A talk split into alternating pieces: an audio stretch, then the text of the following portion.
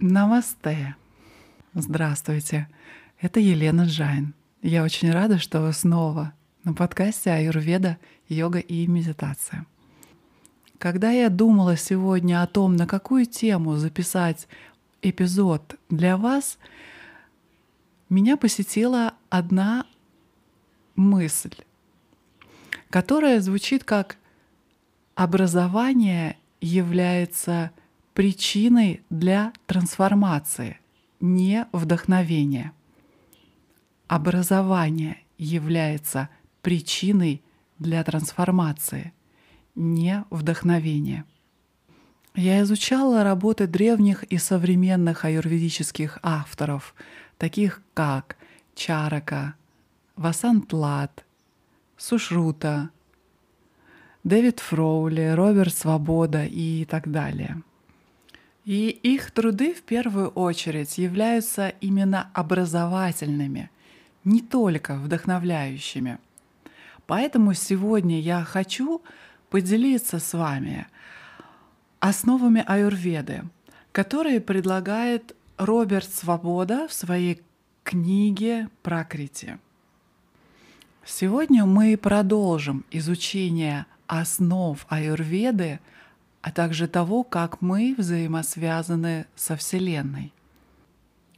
И понимание этих основ будет являться хорошей отправной точкой для начала вашей трансформации, если вы стремитесь к совершенству.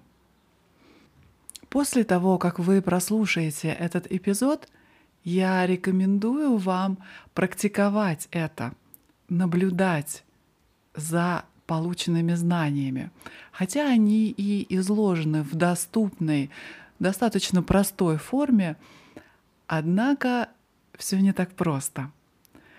Практикуйте полученные знания, и если есть необходимость, прослушайте этот эпизод несколько раз. Итак, мы начинаем. Каждый из нас сохраняет отдаленность от других живых существ до тех пор, пока природа позволяет нам оставаться в живых.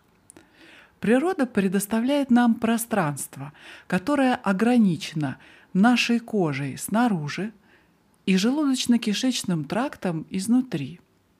Вот то, что мы можем назвать нашей собственностью.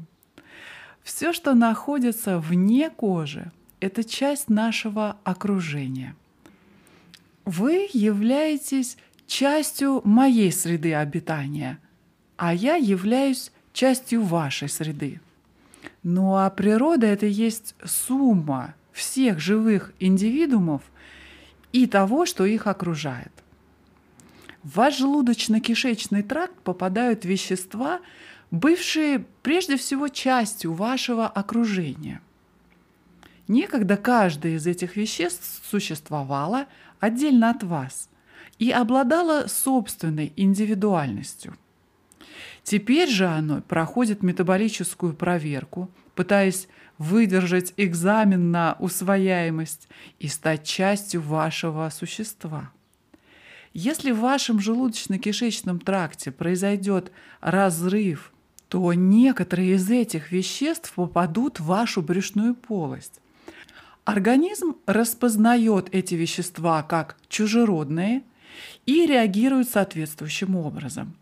Если позволить этой реакции развиться, то она очень быстро может убить вас. Если облекающая вас кожа перестанет выполнять свою работу, как это бывает, к примеру, при сильном ожоге, то в организм проникнут чужеродные мародеры – что тоже может закончиться смертью. Тот факт, что мы продолжаем жить, существовать, мы обязаны прочности наших границ кожи и стенкам желудочно-кишечного тракта. Болезни можно рассматривать как существа, которые обладают паразитическими намерениями – Некоторые из них, такие как глисты, бактерии, вирусы, имеют коллективные тела и демонстрируют признаки коллективного сознания, подобно общественным насекомым вроде муравьев и термитов. Другие собственным телом не обладают и завладевают организмом, чтобы таким образом удовлетворить потребность в индивидуальном существовании. Есть и иные существа, такие как раковые клетки. Они возникают непосредственно внутри тела. Но что бы ни представлял собой агрессор, излечение происходит лишь тогда, когда враждебная сущность изгоняется из организма, а личность его истинного хозяина возвращается к своему нормальному, здоровому, счастливому существованию. Здоровый организм враждебно относится к чужакам. Ну а разбалансированный организм принимает их, так сказать, с распростертыми объятиями. Поскольку переваривает пищу этот организм неправильно. Расстройство пищеварения влечет за собой появление разнообразных физических и духовных токсинов – которые во всей своей совокупности на санскрите называются ама. Эта ама служит пищей паразитам и помогает им привольно жить в организме.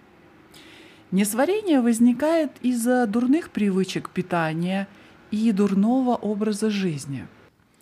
Намеренное и осознанное потворство таким нездоровым действиям на санскрите называют праджнапарада – что означает преступление против мудрости. Несварение не позволяет питательным веществам достигать живых тканей и ослабляет иммунную защиту нашего организма. Первым рубежом защиты от паразитических существ служит аура. Второй рубеж образован кожей и стенками кишечника – Третий рубеж обороны – это иммунная система. Она пребывает в ожидании того момента, когда ей придется перехватить и уничтожить любое паразитическое существо, которому каким-то образом удалось таки проникнуть в организм и преодолеть два предыдущих рубежа. Иммунная система поддерживает связь и с кожей, и с кишечником. Она является очень чувствительной структурой, которая ориентирована на вторгающихся в организм агрессоров. Это хитроумная паутина лимфоцитов, антител, лимфокинов, чрезвычайно сложная система, которая управляется единым хозяином – ахамкарой – о происхождении Ахамкары я говорила в предыдущем эпизоде номер 34. Если сказать в двух словах, то при взаимодействии Пуруши и Пракрити возникает вселенский разум, который называется Махат. Его еще называют космическим порядком. И из этого космического порядка возникает ахамкара или эго, чувство самотождественности, центр нашего сознания. Из него мы действуем, мыслим, реагируем. Ахамкара буквально означает «создатель я». Ахамкара — это сила, которая отождествляет себя с индивидуальным телом, умом и духом и дает им возможность существовать вместе в виде единого существа. Ахамкара женского рода, поскольку она является частью творческой силы матери природы. Не имея над собой контроля, Ахамкара может отождествляться с внешними по отношению к индивидуальности объектами, создавая нездоровую зависимость или пристрастие.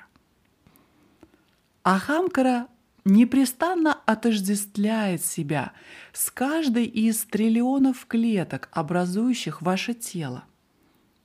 Ваша Ахамкара постоянно допоминает каждой вашей клетке о ее сущности, о том, что она является составной частью великого и главного единого существа, то есть вас, вас самих.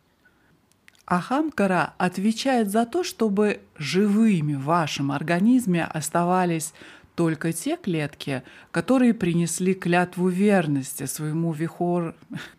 Ахамкара отвечает за то, чтобы живыми в вашем организме оставались только те клетки, которые принесли клятву верности своему верховному властителю.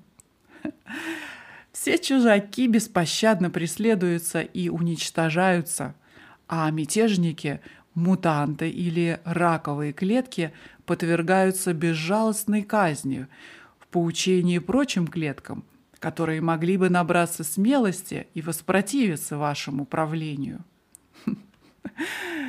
Вы остаетесь живым и надежно защищенным в вашей крепости лишь до тех пор, пока Ахамкара командует ее гарнизоном. Если она получает ранение, то у врагов появляется шанс отыскать в вашей обороне слабое место и сразить вас. Когда Ахамкара, страж, заставляющий ваши клетки рабски служить вам, покидает свой пост, все населяющие вас сущности получают свободу действовать так, как им заблагорассудится. И в итоге вы умираете. Ахамкара – ваша жена, ваша любовница, ваша лучшая подруга, ваш руководитель и наставник, ваш слуга. Она все то, что вы есть. И самое главное, она ваша мать. Ахамкара женственна, поскольку она является частицей Божественной Матери, богини природы. Она всегда рядом с вами и всегда заботится о вашей душе, которая и есть вы. Ахамкара ваша лучшая подруга, потому что только сила ее любви способна связать воедино клетки вашего тела – и заставить их действовать как единое существо. Она всегда рядом и всегда исполнена сочувствия к вам. Она руководит вами и наставляет вас во всем, что идет вам во благо. В качестве вашего слуги она неустанно заботится о том, чтобы поддерживать ваше здоровое существование – но в первую очередь этот принцип создателя «я» — ваша мать, поскольку именно Ахамкара объединяет в единое целое все строительные блоки, из которых вы состоите. Пять великих элементов — органы чувств, а также ум. Древние риши, постигшие этот принцип «я», поклонялись своим ахамкарам как матерям, для того, чтобы установить с ними любовное отношение. В своей трансцендентной мудрости Риши осознали творческую значимость матери природы. И даже сам Ади Шанкарачарья, который основал 10 монашеских орденов, отрекшихся от мирского – а также отвергал все общепринятые отношения между людьми, отдал распоряжение, чтобы в его монастырях поклонялись богиням. Все болезни возникают, когда поражена Ахамкара, и вследствие этого ослабевает и иммунная система. На санскрите иммунитет обозначается словом «вьядхи кшаматва», которое буквально переводится как «прощение болезни». Вы сохраняете здоровье лишь до тех пор, пока вы способны снисходительно отнестись к напряжению, которое вы испытываете, стряхнуть со своих плеч напасти и приспособиться к новой ситуации. Сопротивление переменам всегда подрывает иммунитет. Старая санскритская поговорка гласит сущность материнской любви в прощении. Вред, нанесенный матери Ахамкаре, ослабляет присущую нам способность прощать и предрасполагает к болезням. Лечение Ахамкары – это высшая медицина. Мудрецы Индии давно поняли, что любое здравие духа является предпосылкой доброго здравия тела и ума. Здоровый дух означает динамическое равновесие между отдельной личностью, которая должна быть целостной, и космической личностью природы. Равновесие возможное лишь до тех пор, пока Отдельная личность помнит о своем долге перед матерью природой. Абсолютным здоровьем могут обладать лишь бессмертные существа, поскольку лишь они наделяют свои ахамкары такой силой, что становятся неприступными для любых враждебных сущностей. Жившие в Индии риши практиковали длительную аскезу – чтобы полностью пробудить свои ахамкары и обрести способность управлять ими. И в итоге они обретали бессмертие. Желая поделиться своим опытом с другими, они создали систему философского видения, при помощи которой изучающие аюрведу постигают материальное существование. Исследуя накопленный ими опыт – и прибегая к помощи интуиции, Риши поняли, что человеческое сознание, воля и индивидуальность должны являться частью сознания, воли и индивидуальности самой природы. Утонченность их восприятия позволяла им вступать в контакт с природой и непосредственно общаться с нею.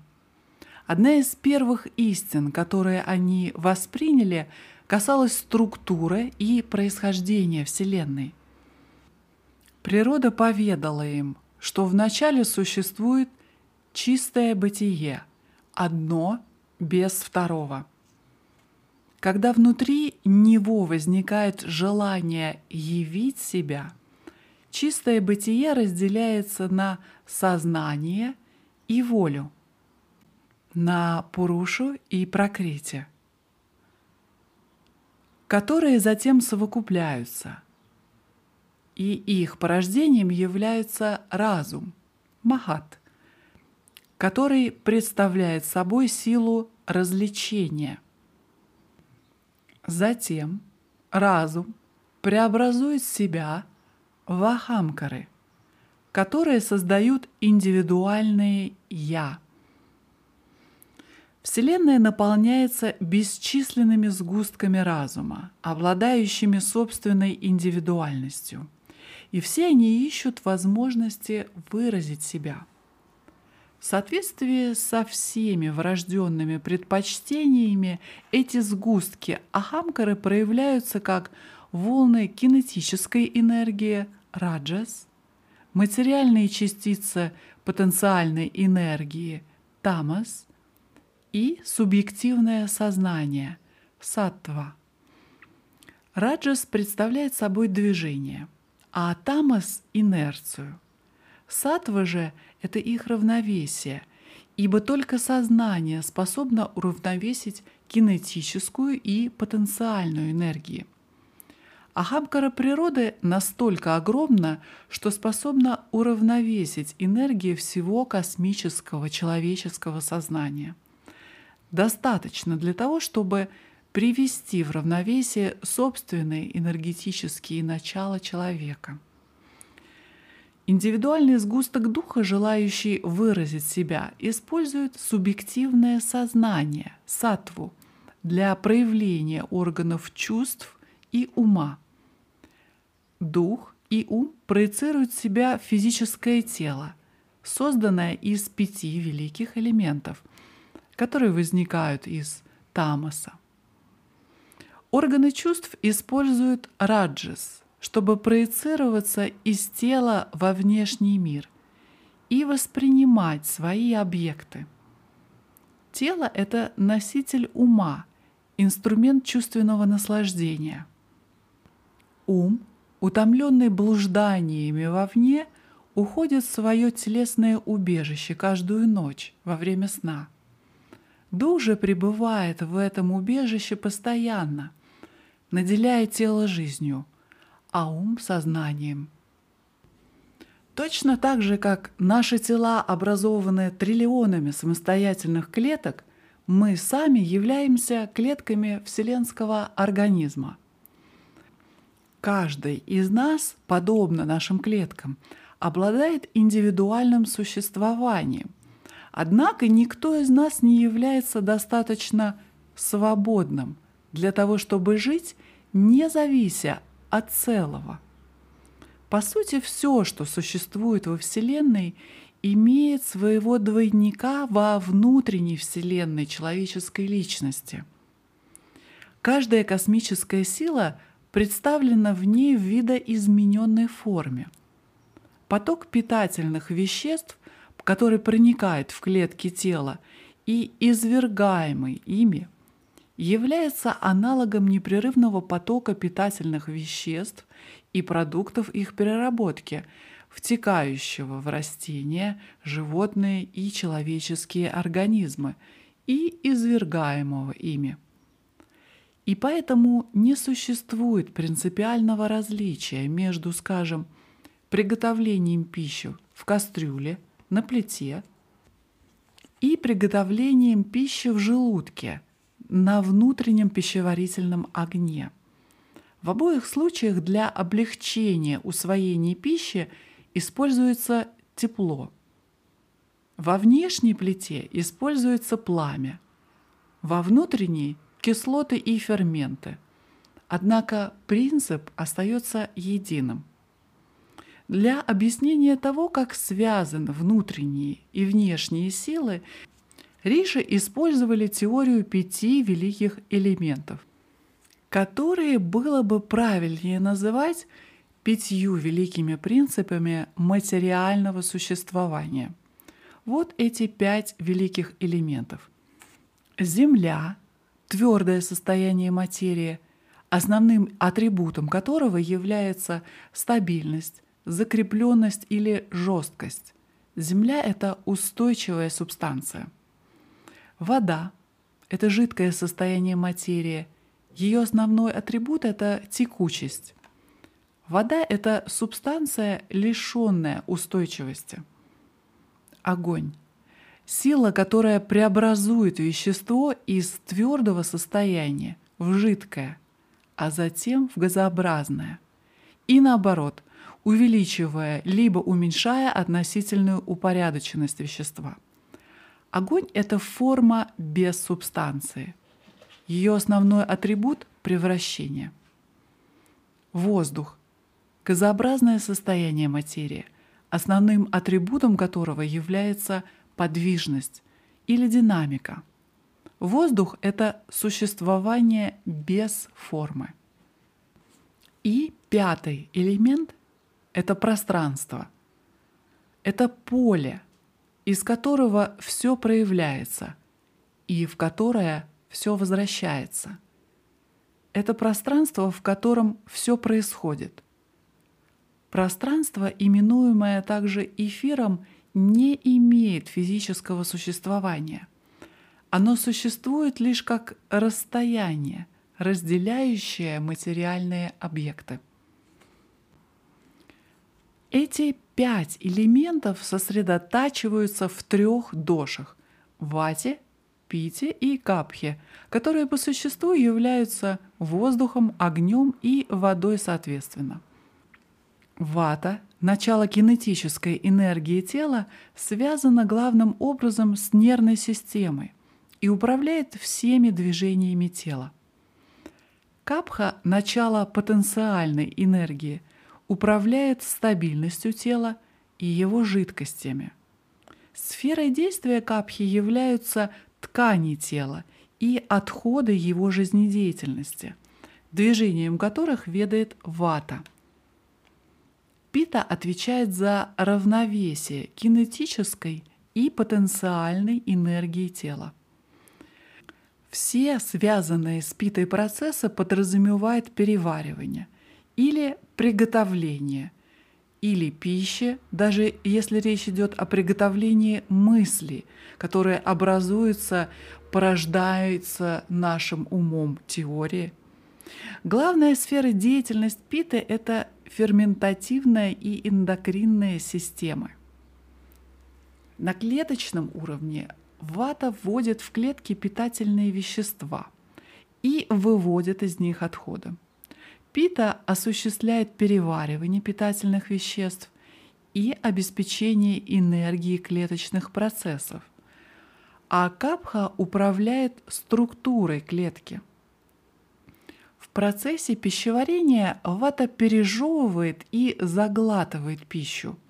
Пита ее переваривает, вата усваивает питательные вещества и избавляется от отходов а капха укрепляет секреторными выделениями, обеспечивающими смазку и защиту органов пищеварения.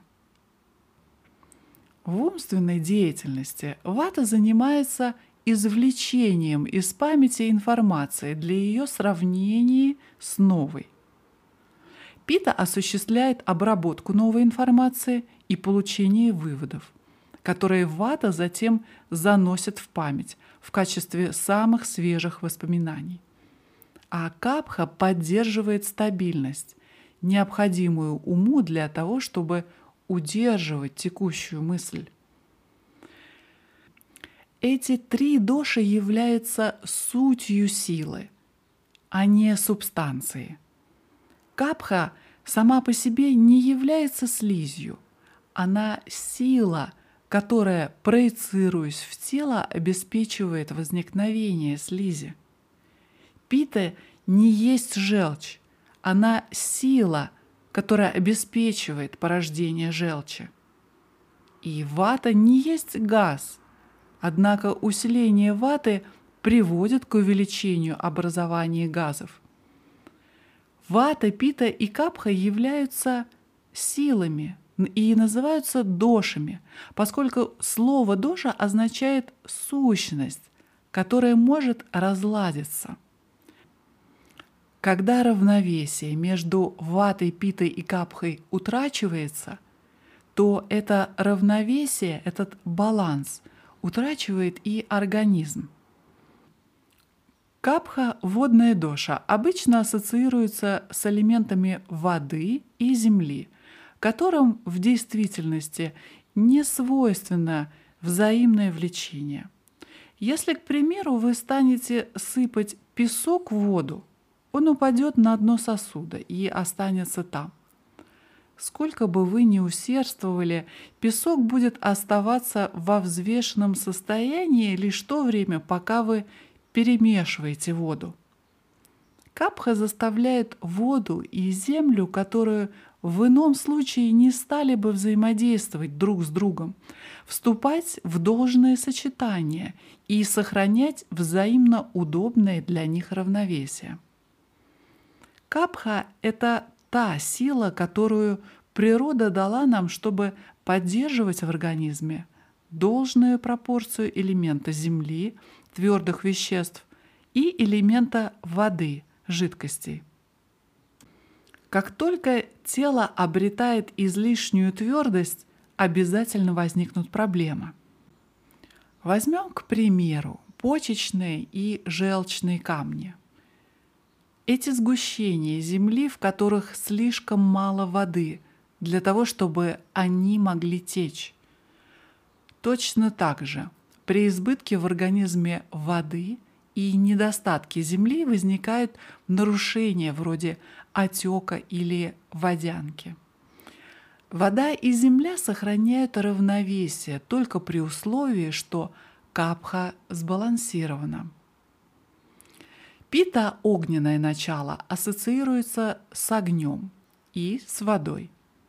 В то время как вода и земля предпочитают игнорировать друг друга, а при смешивании остаются пассивными, огонь и вода – вечные противники.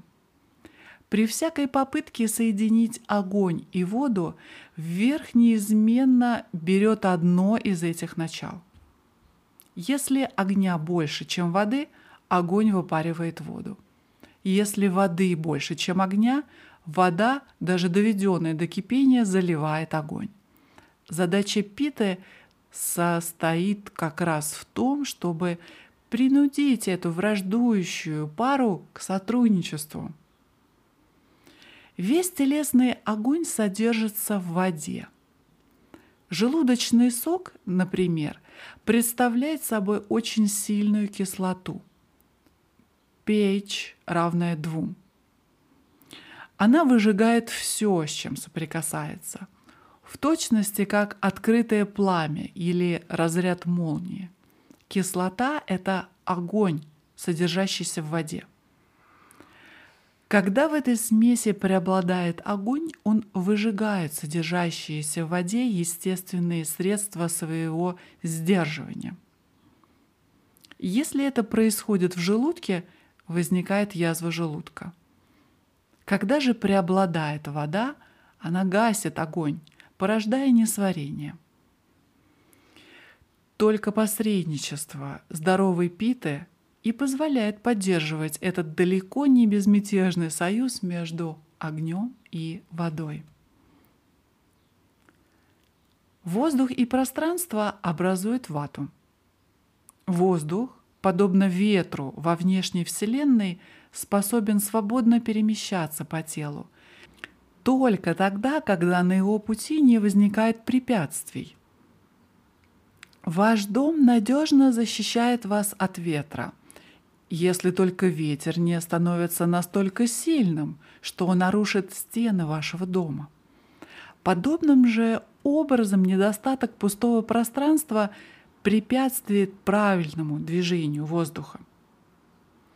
Если только воздух не накапливает силы, достаточные для того, чтобы, сокрушив препятствие, продолжить свой свободный путь. Пространство всегда инертно – Воздух всегда подвижен. Воздух неизменно стремится к расширению, свободному от ограничений.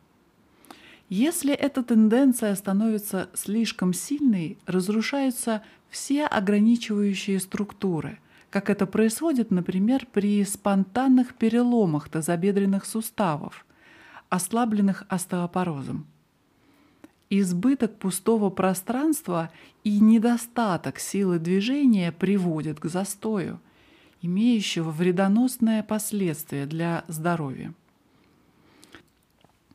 Одним примером такого состояния является эмфизема, а другим – запор того типа, который развивается вследствие злоупотребления клизмами или средствами для опорожнения толстой кишки – только здоровая вата способна поддерживать в равновесии воздух и пространство, предоставляя воздуха должное количество пространства, в котором он может двигаться. В своей основе аюрведа – это медицинская система, основанная на качественных оценках. Все объекты во Вселенной, не являющиеся частью нас самих, взаимодействуют со своими двойниками внутри нас, благодаря общности присущих им качеств. Эти качества, которыми обладают всякая поглощаемая нами субстанция и всякое осуществляемое нами действие, могут также использоваться для усиления или, например, для смягчения природных качеств или атрибутов – трех дож. Атрибуты трех дож таковы. Вата является сухой, холодной, легкой, изменчивой, подвижной, разреженной и грубой. Атрибуты питы – маслянистая, горячая, легкая, напряженная, текучая, зловонная, жидкая. Атрибуты капхи – маслянистая, холодная, тяжелая, устойчивая, вязкая, плотная и гладкая. Вата обладает всеми теми качествами, которые обычно ассоциируются с воздухом.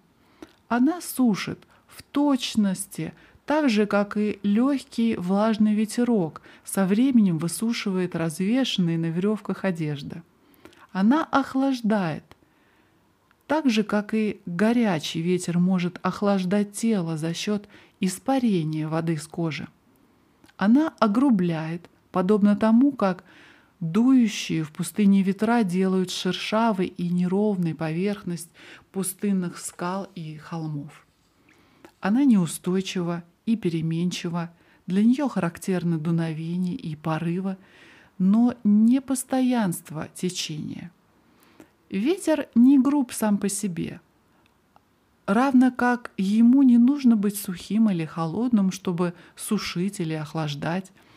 Его прирожденные качества берут верх над качествами, заимствованными у окружающей среды. Подобным же образом и воздействие питы определяются ее врожденными характеристиками. Она маслянистая не потому, что маслянист огонь, но потому что масла и жиры ярко сгорают в огне. Подобно огню она горяча, энергична, легка, а ее текучесть и жидкий характер порождаются тем, что она огонь, содержащийся в воде. Благодаря текучести она поглощает и пожирает пищу, а затем переваривает и преобразовывает ее. Капха обладает всеми свойствами слизи. Она вязкая, что делает ее движение замедленным. Кроме того, она прохладная, тяжелая, мутная, плотная, гладкая, липкая и вялая. Все эти качества мы связываем с грязью, субстанцией земли, взвешенной в воде. Характерным приемом пищи, относящейся к типу капхи, является йогурт, поскольку он обладает всеми этими атрибутами. Отметим, что и пита, и капха маслянисты, а вата сухая. Стало быть, сухость является отличительной характеристикой ваты. Сухость возникает в теле или в уме только тогда, когда образуется избыток ваты. Сухость является побочным продуктом движения, которое представляет собой физиологическую функцию ваты – неровность избыточной сухости приводит тело и ум в неравномерность. И вата, и капха прохладная, пита же горяча. Таким образом, жар является отличительной характеристикой питы. Жар возникает в теле или в уме, только когда нарушена пита. Жар является побочным продуктом преобразования – которая является физиологической функцией питы. Напряженность избыточного жара создает в теле и в уме раздражительность. И вата, и пита легки, а капха тяжела. Соответственно, тяжесть является отличительной характеристикой капхи. Тяжесть возникает в теле и в уме только когда нарушена капха.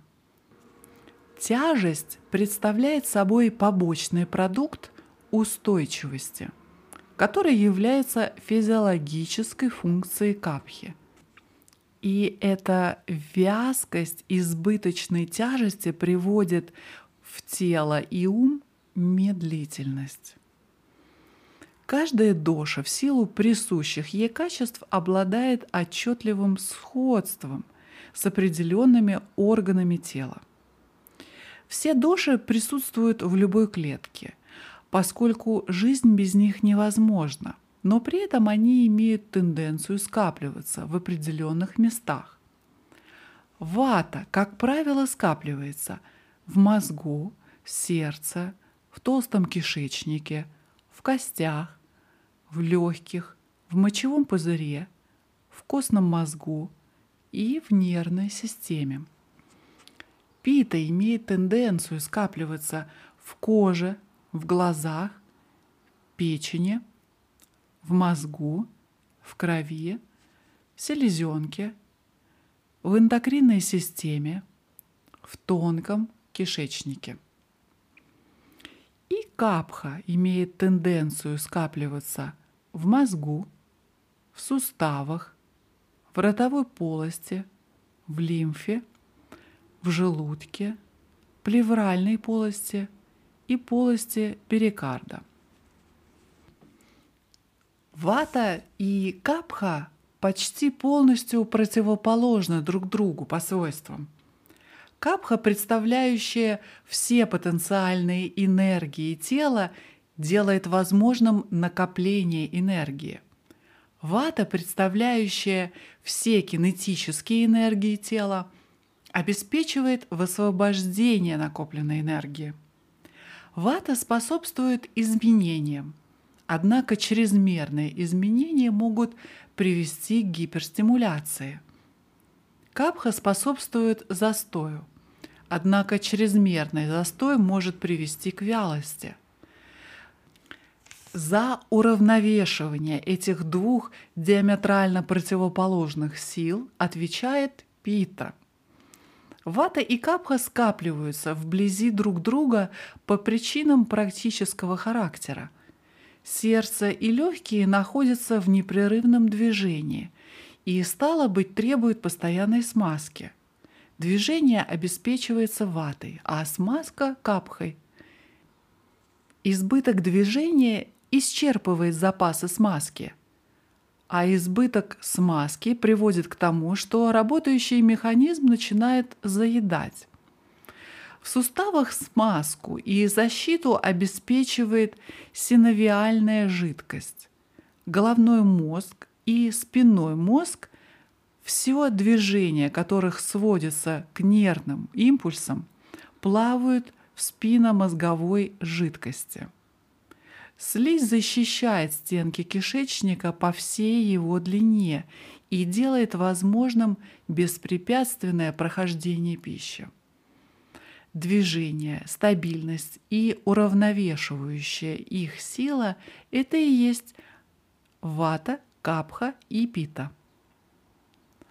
Вата, пита и капха необходимы для жизни – Однако они могут принести и большой вред, если позволить им выйти из гармонии между собой. Подобная их двуликость обусловлена тем, что они являются дошами, то есть сущностями, которые могут выйти из равновесия. Строго говоря, они в этом не виноваты. Уж слишком сложную работу им приходится выполнять.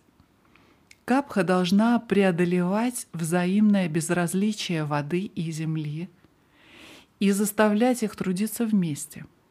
Пита должна побеждать естественную враждебность, которую питают друг другу вода и огонь.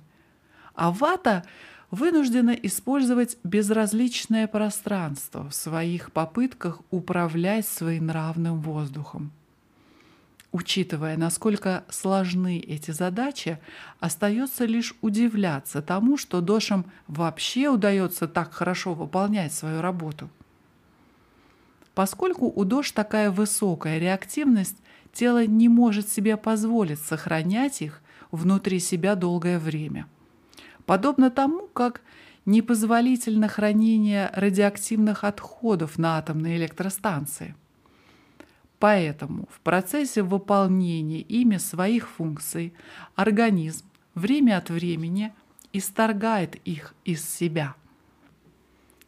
Капха непрерывно выводится из тела в виде слизистых выделений, пита в виде кислот и желчи, а вата в виде газа и мускульной и нервной энергии.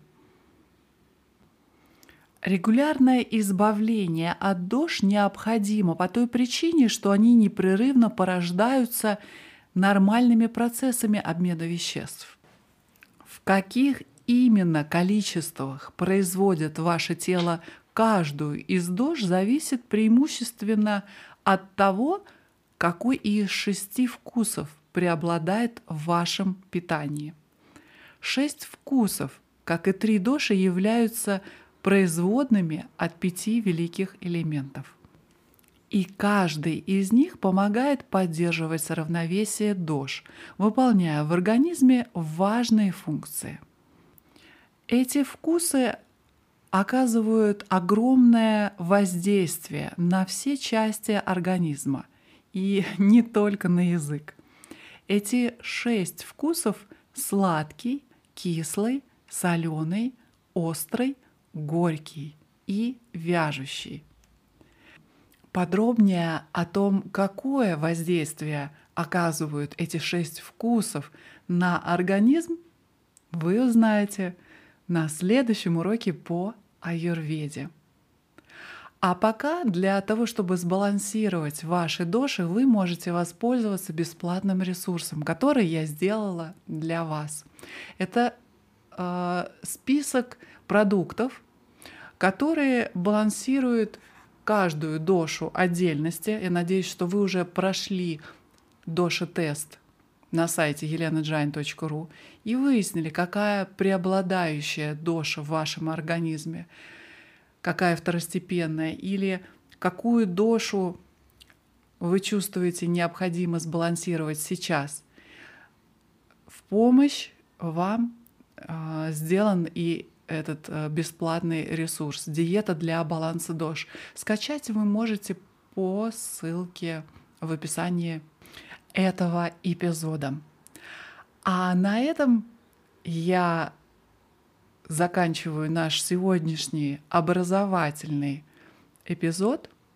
Желаю вам всего самого хорошего. От моего сердца к вашему любовь. Прекрасного светлого дня. Намасте.